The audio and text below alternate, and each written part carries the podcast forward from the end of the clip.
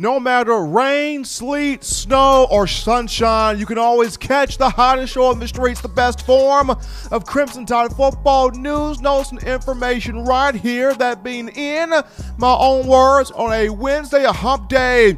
Yours truly, Stephen M. Smith of Touchdown Alabama Magazine. Got a jam packed slate of topics to get to on today. As always, we want you being a part of the conversation as we're coming to you from uh, Tuscaloosa, streaming this to you via YouTube. And speaking of YouTube, go ahead right now and hit that subscribe button. Uh, smash that thing right now. Turn on your notifications so that you can have the updates, news, nerds, alerts, and analysis on your Crimson Tide. But as always, joined here in the studio by my right hand man, Mr. John Ivory. John, it's Wednesday, man. Let me know how you feeling today.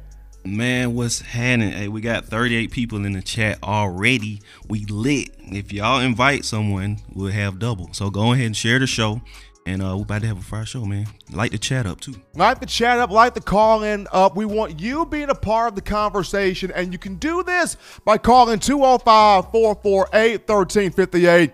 That number again, 205 448 1358. And one more time for the little old lady in the back, 205 448 1358. The number to call in to let your voice be heard. We want to hear from you, your thoughts, your opinions, your ideas on Crimson Tide football.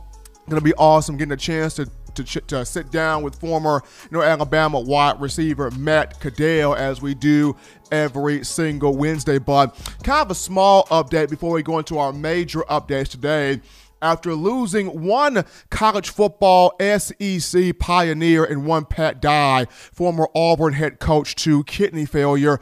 Another pioneer has left us, and that's Johnny Majors, former Tennessee player and head coach died today at 85 uh, years old. His wife talked about how, you know, he died doing something he loved, he enjoyed overlooking the Tennessee River. Uh, coach Majors, who was the head coach of the Vols from 1977 to 92, helped lead Tennessee, or helped, well, he coached Tennessee to 12 winning seasons in 16 years. A guy that was a three time SEC champion, won a national championship in 1976 at the University of Pittsburgh, a guy that was the SEC Coach of the Year in 1995 and in 1987 made the College Football Hall of Fame. So, our prayers of condolences to the Majors family and the loss of Johnny Majors. But now, the the huge updates here former Alabama wide receiver and the number 12 overall pick in the NFL draft, that being one Henry Ruggs III to the Las Vegas Raiders. He had a scary situation that happened to him last week or the earlier part of, of this week where he was helping a friend move and the friend was moving know, their trailer, and uh, the trailer was on a truck, and uh, of course, the trailer starts to slip, it starts to tip over. Henry Ruggs is trying to keep the trailer from falling, so his body is in between the truck and the trailer, and the heaviest part, the most precious part of that trailer hits Henry Ruggs in the leg or on the leg. It comes just inches from hitting his femoral artery. If it would have, if it would to have hit that, it would have been it could have been very fatal for Ruggs, could have bled to death, but thankfully, you know, nothing serious, too serious happened. He sustained a punctured thigh, but he is okay. He is at home, he is resting, he is recovering. So a scary situation for one Henry Ruggs, but he is okay. Thankfully, from there, Clemson wide receiver Justyn Ross is set to have surgery on his spine and I remember on Monday's show, you guys, the Alabama football faithful, alerted me on, of this on the show. So, you know, our prayers do go out to, to, to, Ross, the young man who, you know, came from Central High School here in Phenix City, Alabama, but chose to go to the Clemson Tigers, a very talented athlete, had a great freshman year pretty strong sophomore year, was looking forward to a massive junior year, but that will be put on hold as he will have the surgery on his spine. And hopefully, prayerfully, he gets through the surgery, he gets through it clean, he recovers strong, and he can get back to doing what he loves, which is playing college football. And last but not least, last but not least, in terms of updates, week one of a college football season between Alabama and USC. It is on, according to a report from the Daily Trojan and also Trojans, uh, you Southern California president, Miss Carol, Miss Carol Folt, uh, Miss Folt released a statement on yesterday that you know USC will have its in-person classes starting on August 17th. They're still taking the precautions. They're still taking the you know online precautions, seeing how California is still kind of dealing with the coronavirus pandemic. But right now, the program, the school is on pace to have on to have in-person classes on August 17th. So with that being said, we are more so in the rate of having that first matchup between the Crimson Tide and USC there. So just some updates here around the college football landscape. But we dive into now the first topic of conversation, folks, and it's one that I saw it coming, but it still makes me sort of sad nonetheless, and that is Alabama losing the likes of Terrell Shavers, wide receiver, and Markail Benton at linebacker, both to the NCAA transfer portal. Crimson Tide now having eight players that have hit the portal since the start of the offseason the conclusion of the Citrus Bowl. And uh,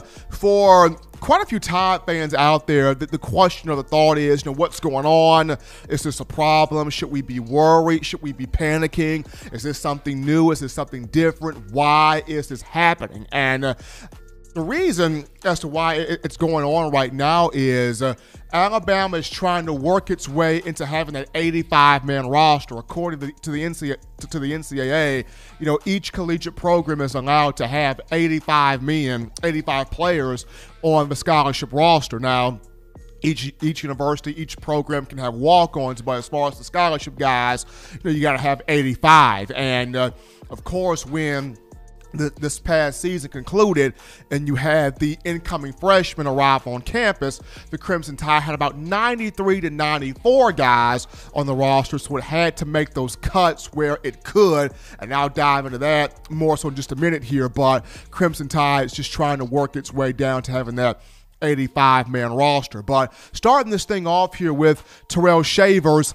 this is somebody that it kind of hurts to see him go because this was the guy that all my money and my poker chips were stacked to to be the next big time breakout receiver for the Crimson Tide. Now, I'm not a gambling person by all, by any means necessary, but my poker chips, my money, my cards were definitely stacked to you know Shavers. Just seeing how the young man, six foot six, the former four star out of Lewisville, Texas, who came in the 2017 class with Jerry Jeudy, DeVonta Smith, and Henry Ruggs III. Uh, you can't coach size. He's got the size. He ran a verified 40 time of 438 in the you know 40 yard dash at one of the uh, high school competitions prior to coming to the University of Alabama. And a lot of people had a lot of high hopes for him, a lot of high expectations for him.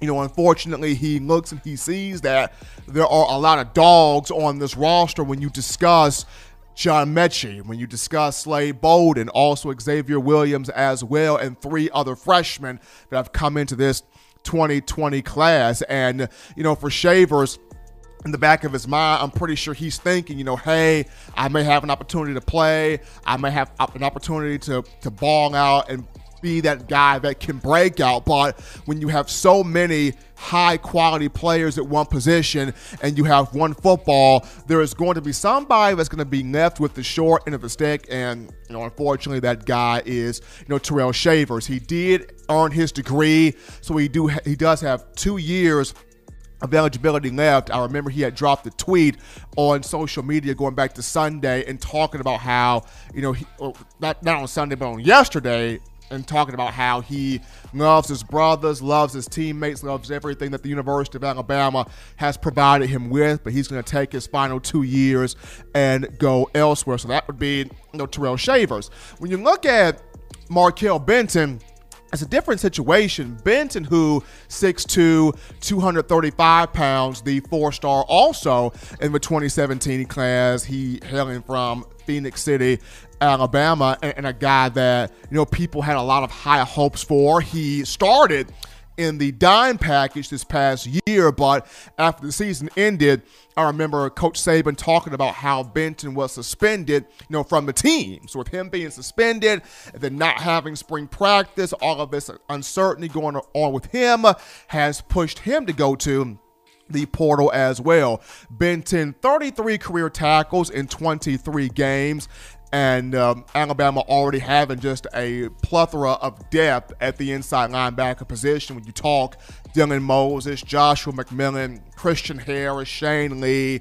uh, Jaylen Moody, Ale Kaho, and then the two freshmen Demouy Kennedy and Jackson Bratton. So once again, as much as it hurts to see, you know, guys like this enter the portal, you can see why it happens just due to Alabama recruits so well. In particular, at four different positions. If I've said this once, I've said this multiple times. Nick Saban recruits four positions better than anybody else in college football, and that's running back, wide receiver, defensive back, and linebacker. Now, he's starting to hit more so on the quarterbacks.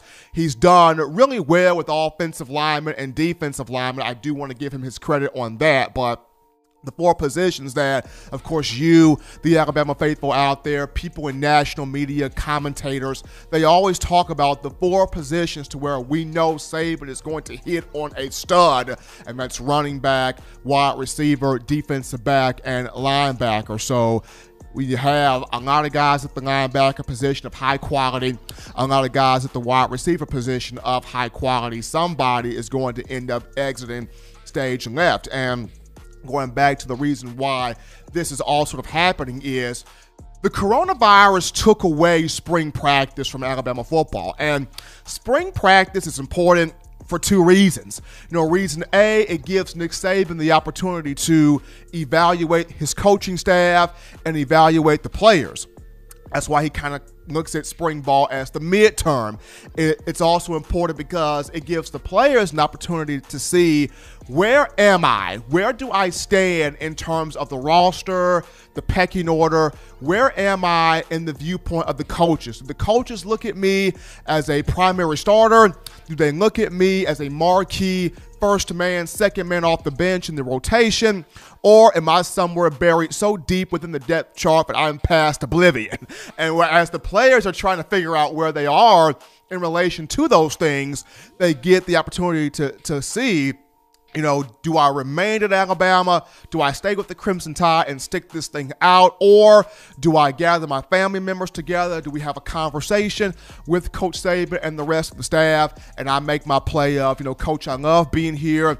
I appreciate you guys and all that you have done for me, but I got to exit stage left and figure out what's right for me. So when you don't have spring ball, not only – does Coach Saban not have the chance to evaluate the coaches and the players? But now the players, in a sense of uncertainty, they don't know where they stand in the pecking order, so they take matters into their own hands. That's why we that's why we saw the likes of guys like Scott Lashley and Jerome Ford and Tonga Taulia Tagovailoa, now Tyrell Shavers, Markail Benton, also Giles Amos, Mac Hereford, and even one Scooby Carter. They have all taken matters into their own hands this offseason and putting their names into the transfer portal and going elsewhere because they did not have the opportunity in spring ball to really see, you know, where they were in relation to the roster, in relation to the depth chart, and in relation to that that pecking order. So this is what kind of happened. So nothing to really panic about, jump overboard about, or get beside ourselves about. It's, you know, Alabama ended the offseason with 93 to 94 guys on the roster. It had to make some cuts to get down to the 85 man roster that the NCAA, the league, um, the league is in favor of, or, or, the league has an order. So it, it made some cuts. It had you know eight guys into the portal. Seven of, seven of those eight guys, scholarship guys. So now it's down to about 86 to 85. It's either at the 85 people it needs to be at, or it's possibly at 86 guys to where there's still one more guy that needs to, you know, mosey on over to that portal. But in terms of Terrell Shavers, He's gone, but welcome to the world for the likes of John Metchie, Slade Bolden, Xavier Williams, who wanted, who wanted bad enough, who gonna work for it. We gonna see. In terms of the freshmen, Javon Baker, Thaiu Jones Bell, Traeshon Holden, welcome to the world. Young Bloods, who's gonna step up and do the thing, as well as the linebackers as well with uh, Benton in the portal here. But we go to our first break here on the show. Don't touch that dial. Just getting cranked up on a Wednesday, a hump day. Upon our return, we unpack your phone calls, your thoughts, your tweets, your text messages, your questions, your concerns right after this.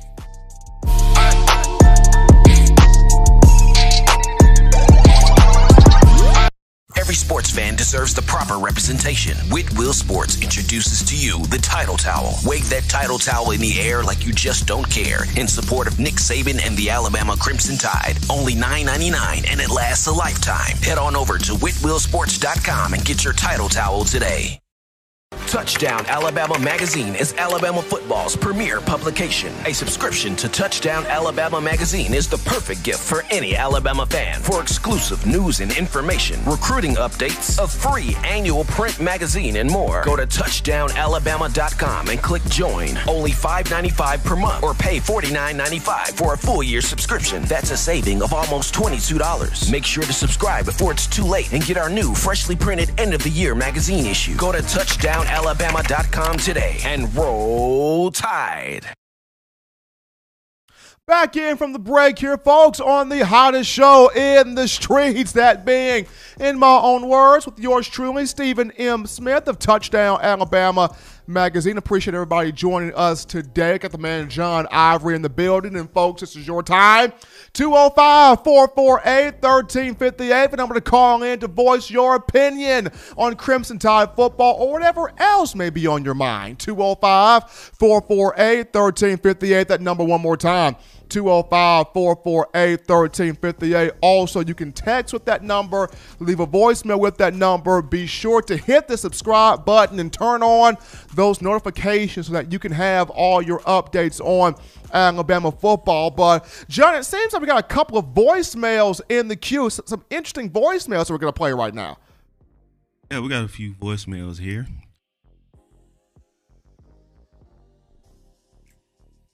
Stephen M. Smith, how are you? This is Stephen J. Gibson from Prattville, Alabama. One question. Who do you think would be the best top pass rusher for our team, the Crimson Tide? Who will be the number one, the best top pass rusher for Alabama? Thank you.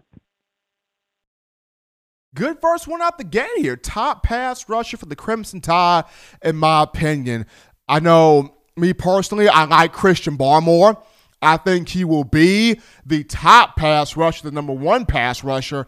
But I look at this Alabama defense as having multiple guys that's going to create pressure from different angles. So while Christian Barmore to me is number one, keep your eyes on Will Anderson, the freshman. He'll get work in there. Keep your eyes on a Joshua McMillon who can get some work in there. Keep your eyes on a Brian Ray that'll get work. Christian Harris that can create, you know, some issues, some situations there. So while Barmore would be my top guy, Alabama's going to have multiple guys to make sure that opposing quarterbacks are uncomfortable. But uh, appreciate that voicemail. Calling from Macon, Georgia, home of Kareem Coco Jackson. Uh, I love the show. Just wanted to call in and say I think this is the year that Najee Harris should have his Derrick Henry 2.0 season. I think if the if the Tide wants to win that Natty, I think they got to ride it on his back. I love Brian Robinson. I love Trey Sanders. I love the rest of those young guys coming up. Um, but I think this year is going to be his year to be the workhorse. Maybe we can use some of those back in some other situations. Um, but I think he needs to get the ball at least 15 to uh, 18, maybe even 20 times a game and ride him. And he's already shown us last year, especially with that South Carolina and that LSU game, uh, that he can catch. Oh man, Philip ran out of time there, but man, Philip was Philip was talking. Philip was talking strong there of Macon, Georgia, about one Najee Harris, and I, I agree. I think Alabama is going to have to increase the workload of Najee. Najee wants his workload increased. That's one of the reasons why you know, Alabama sold him on coming back for his senior year. Could have went pro, could have chosen to enter his name into the 2020 or this past venue of the NFL draft, but chose to come back for his senior year. We saw it happen with him last season. You know, over 1,200 rushing yards, 13 touchdowns, caught 27 passes, including seven for score. So we know who we know how dynamic he is. We know how productive he is. So I 100% agree. The toughest part about that, though, is even though we want to see the workload of Najee increase, Trey Sanders is going to want to touch the football. And it's going to be hard to keep that football away from Trey Sanders. Brian Robinson is going to want to touch the football. He's got to get faster, absolutely. But he's going to want to touch the football. Keenan Robinson also, and then your three freshmen with uh, Jase McClellan, Roydell Williams, and Kyle Edwards. It's one football Everybody wants to touch it. Najee wants to see his production, his you know responsibility increase, and I believe it will. But how much, by what percentage, will Coach Saban allow that to increase? Will remain the question for everybody else out there, can we can we put an APB out on Waylon? Got, got to figure out where is Waylon today. You know, miss my buddy Waylon. Got to have those poems from my man. So if anybody knows where Waylon is, get him to the phone as quickly as you possibly can. Here, definitely want to hear from him today. But diving into the first kind of interesting, you know, call segment of the day, these wide receivers, folks, are putting in work. The Alabama Crimson Tide receivers, of course, the first day of in-person voluntary workouts begins on January the 8th, you know, that being next week, but these guys are already getting work in. According to uh, according to uh, you know the, the, the, a Twitter site there of Roe Roe Simon, there's his name, Roe Simon Jr. So Roe Simon Jr., who is a personal athletic trainer in the Houston, Texas area, works with a lot of guys he's been uh, training with or practicing with a few, well, the Alabama receiving corps at the band field here on the campus of the University of Alabama. And as you're watching these videos, he's working with Jaylen Waddle, uh, Slade Bolden, Xavier Williams, DeVonta Smith, also Javon Baker, the, the freshman in here now. So these guys are running clean clean routes, getting open, catching passes. As, as you're watching also, Bryce Young was involved in one of these clips as he throws a back shoulder pass to Jaylen Waddle, which does a ballerina 360 spin move, does the toe tap in the end zone, looking very reminiscent of Antonio Brown of Santonio Holmes and all of the receivers in the league that can do that move. Now, me personally, I think Jaylen Waddle can beat any of those guys in the foot race, but that's besides that's besides the point. Bryce Young starting to you know get that chemistry going with these young guys with these receivers showing you know the fan base hey i may be an incoming freshman but i can work the chemistry out here as well and this is a good thing you know having bryce having young here you know, throwing passes to Jaylen Waddle, throwing passes to Slade Bolden, throwing passes to John Metchie, throwing passes to DeVonta Smith. It's huge for building up his confidence out the gate, but it's also big because he is going to be pushing Mac Jones to get the best out of Mac. Mac Jones can probably go Goku Super Saiyan off Dragon Ball Z this year, just as due to having a Bryce Young push him is going to bring out even more out of Mac Jones. It's going to make Jones be more accurate, be more fiery, be more precise, you know, have more of those opportunities where he's putting the ball in the hands of these playmakers and they're getting up and down the field. So having a talent, a big time talent like a Bryce Young is going to do all the world for Mac Jones and even sharpening him up more. It's the whole iron sharpen iron kind of ordeal. So excited to see you know the players back on campus the players back you know getting in action working routes using the hands putting together you know combinations this is just very very good to see working defensive backs i mean marcus banks and um, my man uh, uh, Malachi Moore got kind of did in there back up with those receivers, those DBs. Really, th- th- these DBs really getting worked by these receivers, but, but but it's all in good. It's all in making sure everybody's better on the field. Everybody's good on the field. Everybody's fine too on the field. And it's going back to you know a conversation I had at the barber shop over the weekend where you know two two of the three guys were talking about Stephen. We want to see all aspects of Alabama excel from the offense to the defense to the special teams. Nobody is getting the short end of the stick. Everybody's excelling. Everybody's playing well. Everybody's communicating everybody's on the up and up. So, you know, the DBs that you saw here in these videos getting burnt like toast, you know, it, it, it's it's it's training ground. It's training ground. It's it's you know the growing pains, but you know those guys will take those lessons. They will learn from those lessons and those defensive backs will be better for those lessons in the upcoming season. And definitely you know starting off in fall camp but we take another break here on the show. Don't touch that dial. Just getting the engine revved up here. Upon our return we sit down with former alabama wide receiver matt Caddell to talk crimson tide football after this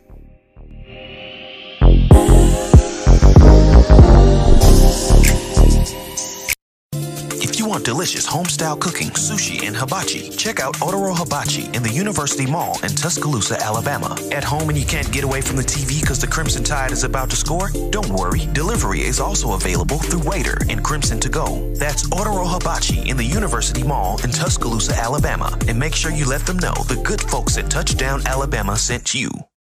Touchdown Alabama Magazine is Alabama football's premier publication. A subscription to Touchdown Alabama Magazine is the perfect gift for any Alabama fan. For exclusive news and information, recruiting updates, a free annual print magazine, and more, go to touchdownalabama.com and click join. Only $5.95 per month or pay $49.95 for a full year subscription. That's a saving of almost $22. Make sure to subscribe before it's too late and get our new freshly printed end of the year magazine issue. Go to touchdownalabama.com today and roll tide.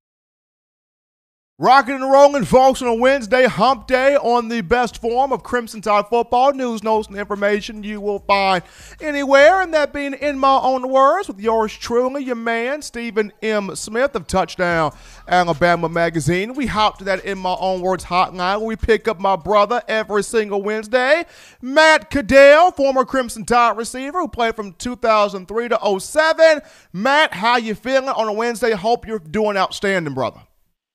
I'm doing great. Um, glad to be here. Let's get the show started. Well, all right then, Matt. Let's get started then. Uh, as as we all know, we're seeing a lot of things going on in our world, our society, our state of the country, the U.S. right now, especially with the uh, the murders that have happened with George Floyd and uh, Ahmaud Arbery and also Breonna Taylor from racial injustice and police brutality. And we've seen the protesters all across the uh, the landscape. The University of Alabama head coach Nick Saban, among others, have made statements. Players have spoken out. Just a lot of raw emotions right now as we're in a very touching, very serious, serious time. So I know I stated my piece on this very subject here, Matt, but coming from you, you know, a former player and somebody that's well versed in, you know, kind of what's going on. Uh, what is your thought of the state of our society right now and, and what needs to happen in terms of finding common ground? Um, yes, I mean, if you look at the unfortunate deaths of George Floyd and Breonna Taylor and Ahmaud Arbery, um, we still have a, a lot of work to do as a society um, for equality and justice for all. And that uh, in order for us to get there, um, we must come together as a people to respect, have empathy for each other, regardless of our differences, you know, and truly love our fellow man um, and to have which I think in return would make us have a better society and future uh, for all in this world. Absolutely. And Matt, as we got the news on two guys transferring from the University of Alabama, one being Terrell Shavers at wide receiver, who made it known yesterday. And then today, the news of, of Markail Benton, the linebacker, deciding to put his name in the portal, that being eight guys in the portal since the start of the offseason. What do you think Alabama is potentially losing in both of these guys, Shavers and Benton, if they're losing anything? Well, um, they, well, right now uh, they just have the they're entered the transfer portal, so I don't know if um, if, if they transfer. Um, I think we're um, probably lose uh, some experience. I know Benton had some experience. Terrell Shavers had some experience, especially on special teams. I know he, you know, had a uh, fumble recover from a punt return last year. Um, just kind of uh, some leadership, kind of having older guys, but at the same time, you know, it, gets, it brings in an opportunity for some other guys to step up.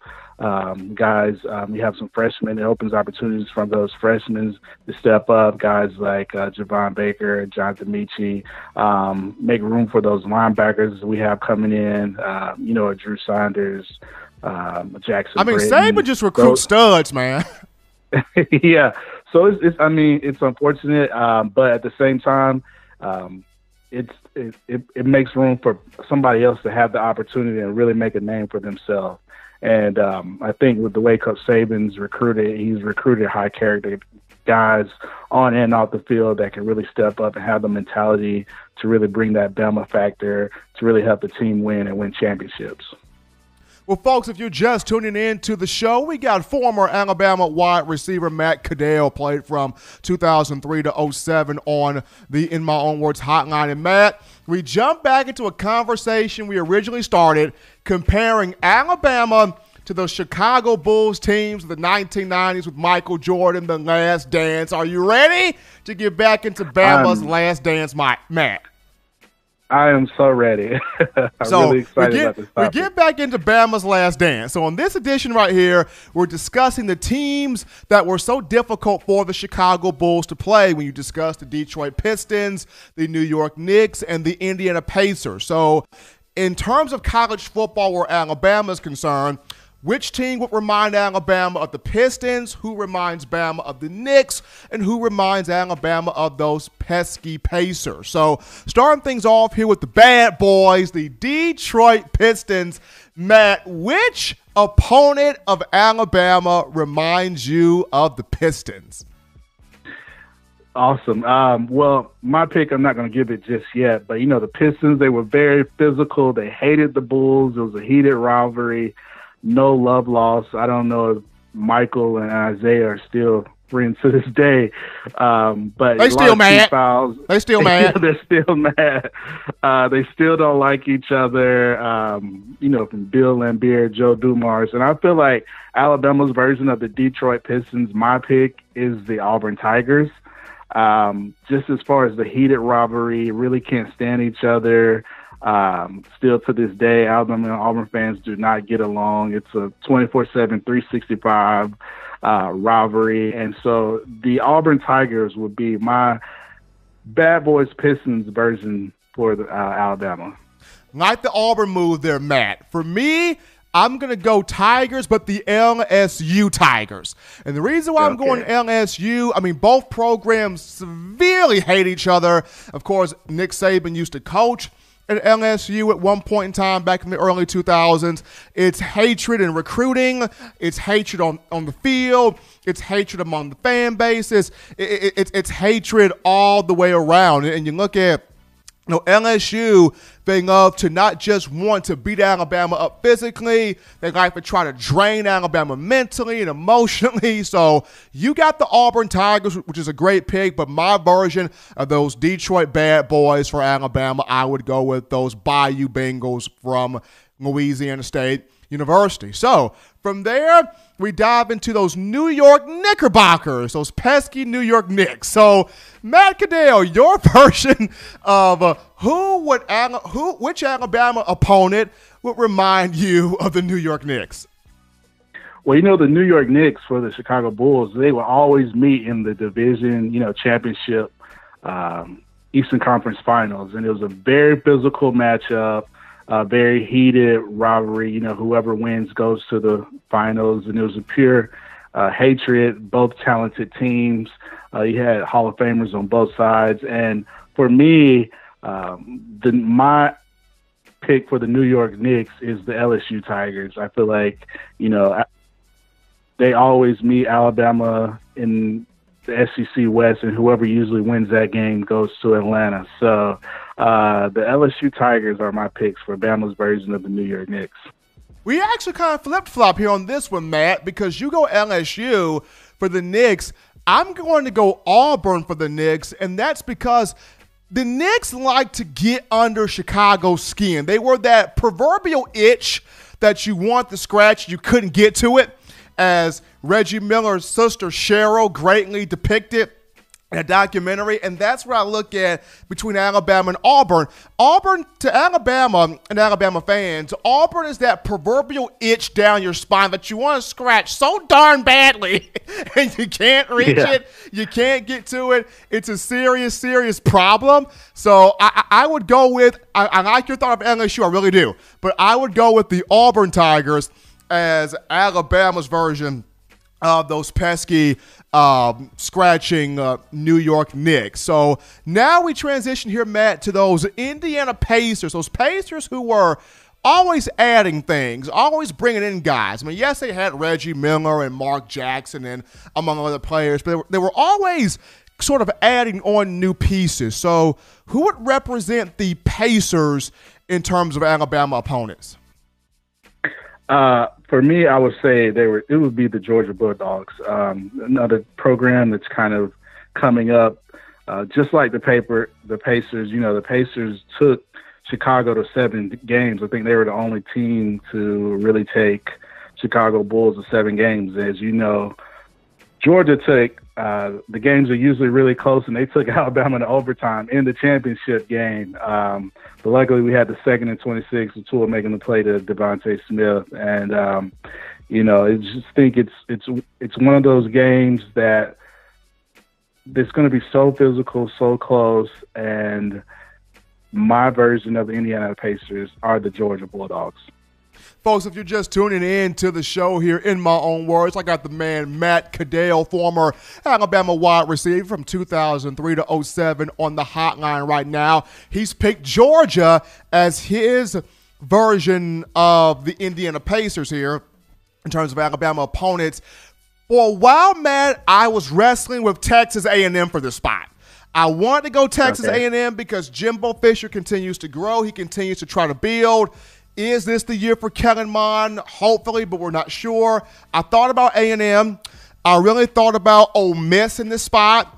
I kind of had a thought process for Tennessee, but the more I thought about it, I was like, why not Georgia? So I went with Georgia as well, just due to kind of the same things that you mentioned.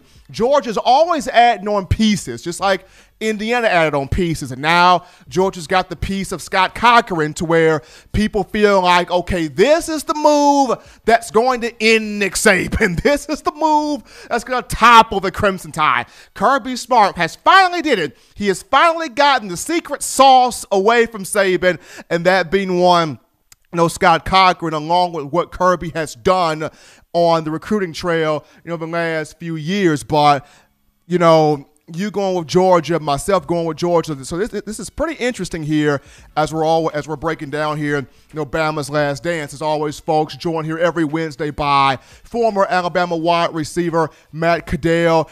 Matt, we're gonna do this again next week, and so next week we're gonna unveil the version of Barry Krauss. So get your notes prepared. we're gonna dive into that next week, man. You be good. All right, thank you, and always roll tide. Always fun. They're talking Crimson Tide football with the former legend, the great know, Alabama wide receiver Matt Caddell. But taking another break here on the show. Don't touch that dial. Still talking Bama football like nobody's business. Upon our return, we unpack more of your thoughts, your questions, your phone calls, your tweets, your concerns. Bring them here after this.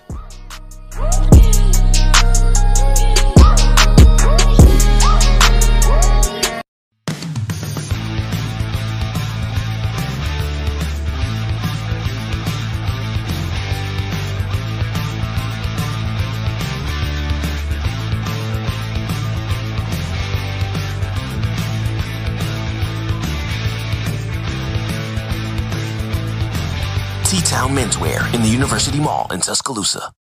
Touchdown Alabama Magazine is Alabama football's premier publication. A subscription to Touchdown Alabama Magazine is the perfect gift for any Alabama fan. For exclusive news and information, recruiting updates, a free annual print magazine, and more, go to touchdownalabama.com and click join. Only $5.95 per month or pay $49.95 for a full year subscription. That's a saving of almost $22. Make sure to subscribe before it's too late and get our new freshly printed end of the year magazine issue. Go to touchdownalabama.com today and roll tide.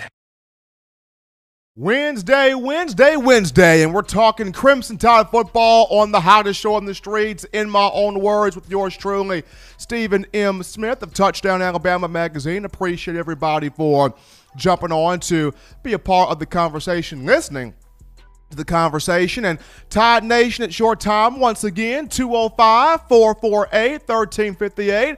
The number to call in to let your voice be heard, your opinion may be made known. 205 448 1358. And one more time, 205 448 1358. You can text with that number, leave a voicemail with that number. Also, be sure to hit that subscribe button and turn on your notifications so that you can have the utmost and alerts, updates, and coverage on Alabama football. But historical black colleges or universities, HBCUs, man. Topic for today Will Alabama host, will Alabama schedule at some point in the future an HBCU team to play inside of Bryant Denny Stadium? Because other schools in the SEC have done this. Of course, Auburn did it in 2016, scheduling Alabama State uh, as an in, uh, as an in-state, you know, HBCU to play at Jordan Hare Stadium, and then it came back in 2018 and scheduled Alabama A&M. According to a tweet or a report from Jacques Doucet of um, Channel 9 News in Baton Rouge, Louisiana, the Tigers for the future have, have scheduled Southern University for 2022 and Grambling State University for 2023. Grambling State, interestingly enough, has won five SWAC, has won eight, excuse me, SWAC titles since 2000. So a very prominent program. The thought is, when will this happen for Alabama? When will the Crimson Tide schedule an HBCU program? Because to me, this would be very interesting and it would work well for both sides, right? Because for the for the uh, for the Alabama side, uh, for the Alabama side, I mean, you schedule an HBCU team first and foremost. Those halftime shows are going to be lit. Those those halftime shows are going to be crazy because I the one time I remember John Alabama players getting crunk on the sideline, it was 2015 because this was still the teams that had Jonathan Allen, Tim Williams, know those guys. It was 2015 and uh, the band, uh, the million dollar band, wasn't even on the field playing at this time. Somebody in the booth, in the press area, in, in the uh, PA booth, I believe it was my man Nigel McWilliams out of, of Selma. Shouts out to my boy Nigel. Nigel's in the PA booth, and I remember he dropped the song by C Murder. And when Nigel dropped that song, people just went crazy. I mean, folks started twerking in the stands. You had, you know, players on the sideline hitting this number right here. Like they were going wild, man. On the I mean, they were going wild. Like I have, I had never witnessed anything like that. Like the moment the song dropped, they're like, "Oh heck yeah!" Like just, just, just getting into it. So for you know, if, if Alabama was to host an HBCU uh, HBCU program, the halftime shows you already know those are going to be dynamic. But on top of that, this would also expose the Crimson Tide to a much more you know, a broader audience. You would bring in more fans. You would bring in more appeal. You would bring in a new wave of ticket sales because people are going to go, well, Alabama playing Bama State. You know, I'm down. I want to see that. You know, Alabama playing Alabama A&M. I'm down. I want to see that. You know, Steelman, Alabama wanted to play Miles College. Hey, hey, you know, let's let's, let's go check this out. So you, you would bring in a different wave, a different entity, you know, of fans and of supporters and of people that want to watch. And then for the HBCU side, you know, playing a Crimson Tide, playing a major power, like in Alabama, you're going to get paid to you know come in to be a part of this event, and, and the money, the funds would go to helping out your athletic facility, your weight room facility, your infrastructure, and the growth of your program. Also, enrollment on top of that, and also, you know, a lot of these you know programs they have student athletes that are really good in terms of wanting to go to the NFL draft. They have some really good prospects. So playing against the University of Alabama, where every pro scout will be at these games, the HBCUs, they would have their players full fledged centered on national TV with scouts in the press box, watching them, documenting them, evaluating them, it becomes a much better chance for those young men to to get drafted because they're getting that national exposure inside Bryant Denny. But you know, John Ivory, John.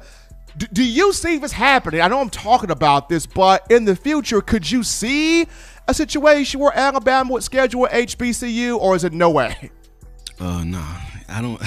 oh I don't, man! I personally, I don't see it. Maybe things have changed. I mean, things are changing, but I don't see it personally.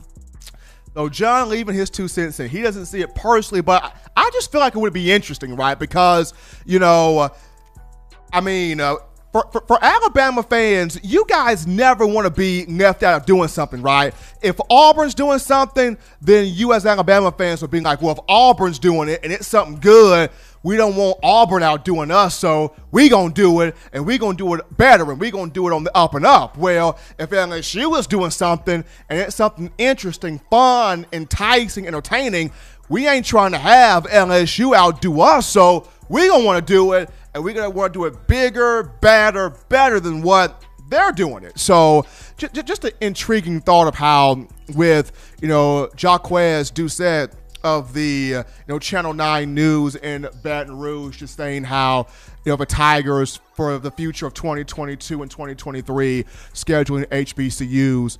Would Alabama take that route? Would Alabama go in that direction? But just an interesting topic to to discuss and dwell on. We take another break here on the show, folks, but still, phone lines open 205 448 1358. Want to hear from you.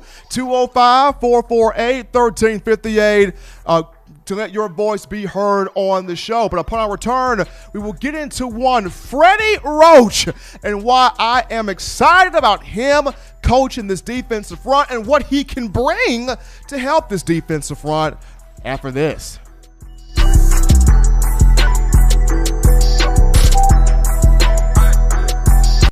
If you're an avid Alabama Crimson Tide fan and you love to flaunt it, then show your Alabama Crimson Tide support by grabbing the All Bama sneakers. They feature bold Crimson Tide graphics, so no one will be able to question where your allegiance lies. When you add these sweet sneakers to your Alabama Crimson Tide collection, go to stsfootwear.com and use the code TDAlabama for $15 off your purchase. That's code TDAlabama for $15 off your purchase. Go to stsfootwear.com and get your All Bama sneakers today.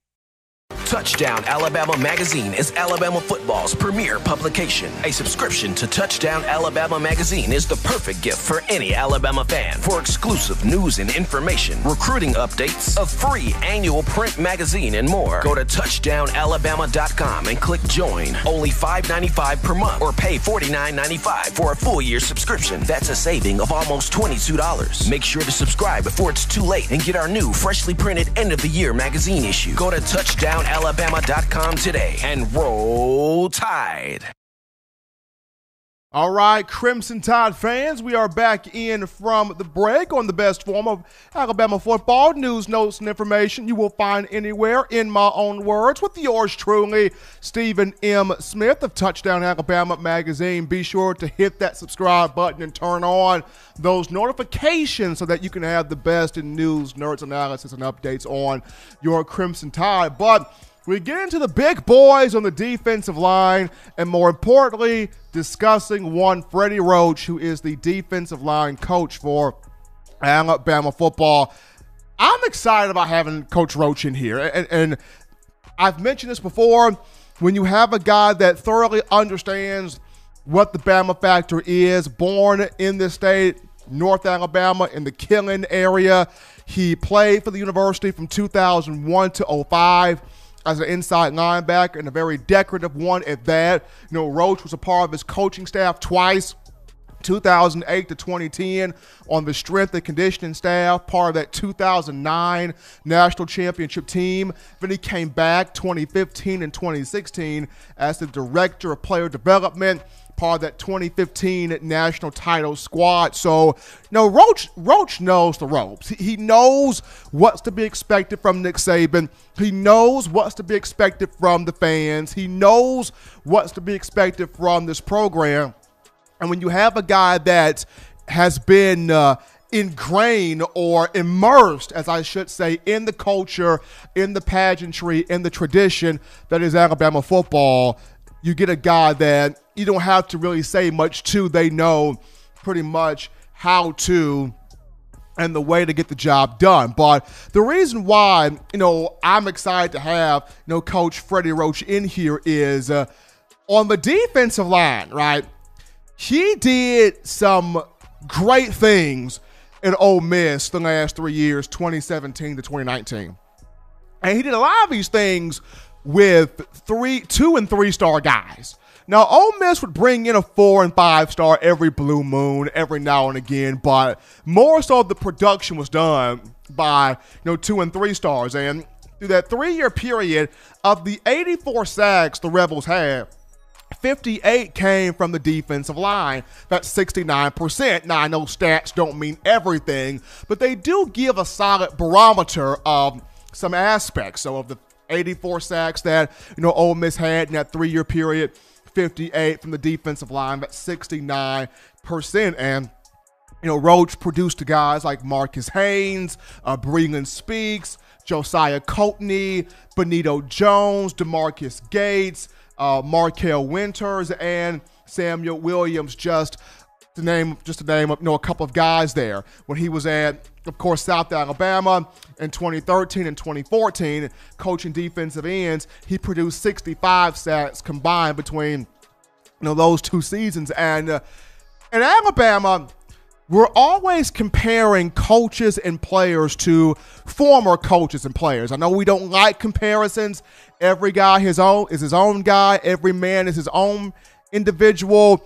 Every person has their own destiny or their own goal in mind, but subconsciously you know, we can't help it we compare players to players we compare you know coaches to coaches regardless of position i mean for example case in point the moment that Nick Saban looks at his wife, Miss Terry, and goes, Baby, we going to call this a career. we going to hang up the coaching hat, the whistle, and retire. And the, the moment that happens, which is, I pray it happens far away from now, but the moment that happens, the individual that's going to be hired or tapped or pegged or chosen to replace Coach Saban is going to get a lot of a lot of comparisons to him people are going to be like, well, can he do what Coach Nick did?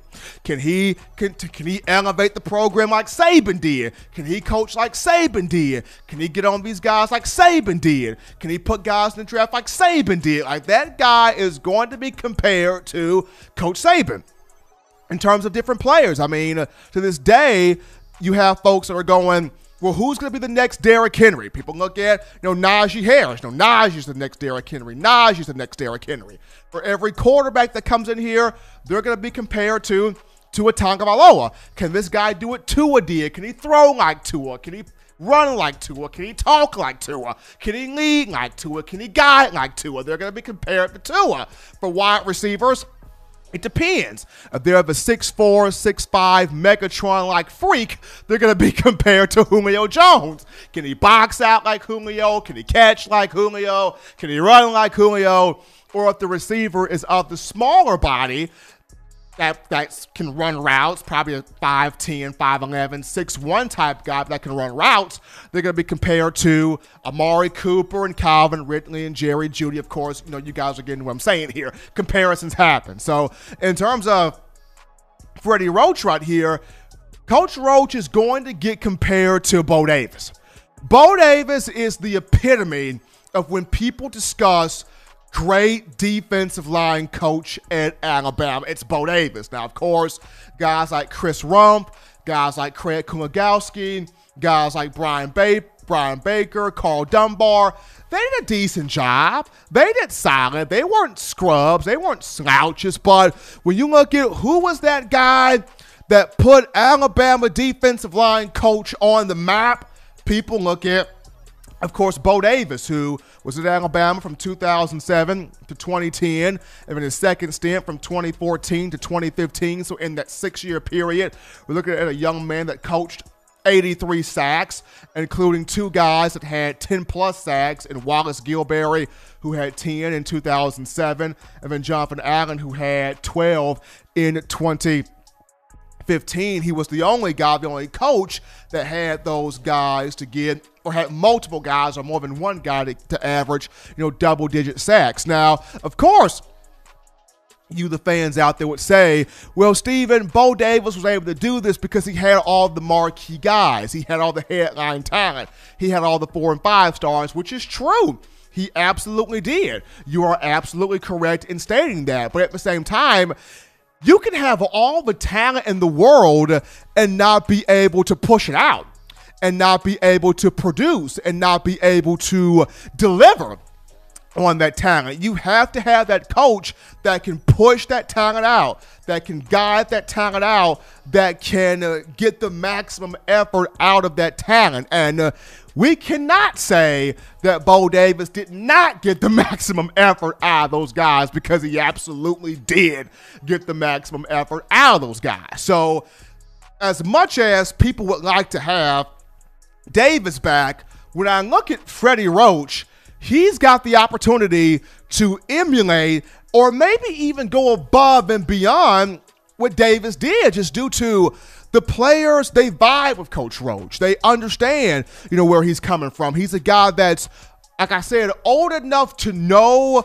the process, the idea, what's to be expected, how to get it done the right way, but he's also young enough to relate to these young athletes. He's also young enough to kind of understand, you know, what these young men, you know, you know what they go through. And for him to have this success, that he had at Ole Miss, that he had at East Mississippi Community College, that he had at South Alabama with you know two and three stars and you know walk-ons and blue chippers and guys that you really didn't expect to ball. You didn't really know could ball. You didn't really have an idea that, that, that they would jump off the page, jump off the surface, and have that success. Now you put this young man on a team where it is flooded with four and five stars. It is flooded with guys like LaBryan Ray, flooded with Christian Barmore, flooded with um, DJ Dale, flooded with Ishmael Sopsher and Byron Young and Justin Eboigbe and Brandon Ingram and uh, uh, Stephon Wynn and you know, the freshman Jah-Marien Latham, Jamil Burroughs, Tim Smith. This defensive line is just flooded with guys that are saying, "Coach me, coach. I'm ready to get to the next level." You know, coach me, coach. I'm ready to be dominant on the field. Coach me, coach. I am prepared to to make an impact. So, you know, Coach Roach here in a situation where, to me, I feel like he's got the opportunity. He is in a spot to where he can be just as big, just as major, just as successful, if not a bit bigger than what Bo Davis was. Just seeing how he relates to these guys. He's played here before.